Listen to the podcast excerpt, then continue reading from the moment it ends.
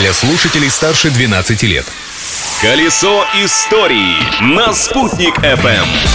Всем большой солнечный привет! На связи Юлия Санбердина. Не буду вас томить, без промедления переходим к истории этой даты. Сегодня 4 апреля. Событие дня.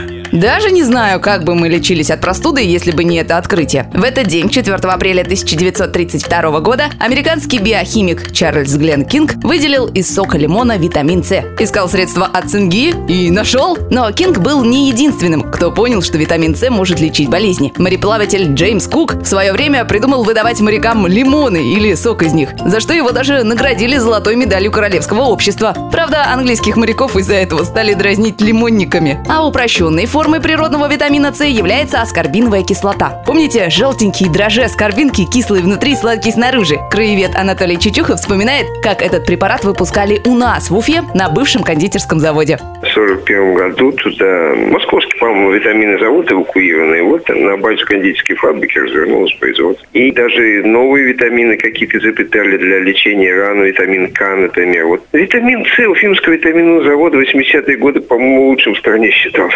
Кстати, на заре своего создания Уфимский витаминный завод был пивным заводом австрийца по фамилии Вольмут. Открытие дня. 4 апреля 1973 года в Нью-Йорке состоялось открытие Всемирного торгового центра, тех самых знаменитых башен-близнецов. На тот момент башни были высочайшими небоскребами в мире. Комплекс был настолько велик, что он имел свой собственный почтовый индекс. Здания очень полюбились также киноделам. За время своего существования башни-близнецы были показаны в 472 фильмах, а после трагических событий 11 сентября на их месте построили грандиозные, как и эта трагедия, мемориал с фонтаном. Личность дня.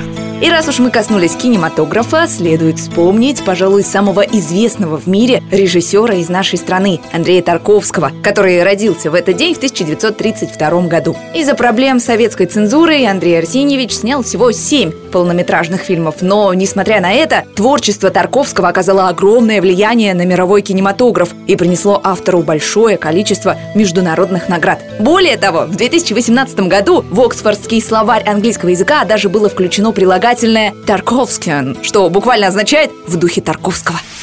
Прорыв дня. И в продолжении темы кинематографа. В 1960 году в Уфимском кинотеатре «Родина» впервые на экраны города вышел новый цветной художественный фильм-балет «Журавлиная песнь», снятый Свердловской киностудией по мотивам башкирской народной легенды. Основой для ленты послужил первый башкирский балет, который носил такое же название и с успехом шел на сцене Башкирского театра оперы и балета. Угадайте, кто сыграл главные роли в этом фильме? Наши башкирские танцовщики, конечно. Вот такой историей может похвастаться 4 апреля. Какие карты в рукаве у 5 числа, узнаем завтра. Ведь прошлым нельзя жить, напомнить его необходимо. Колесо истории на Спутник FM.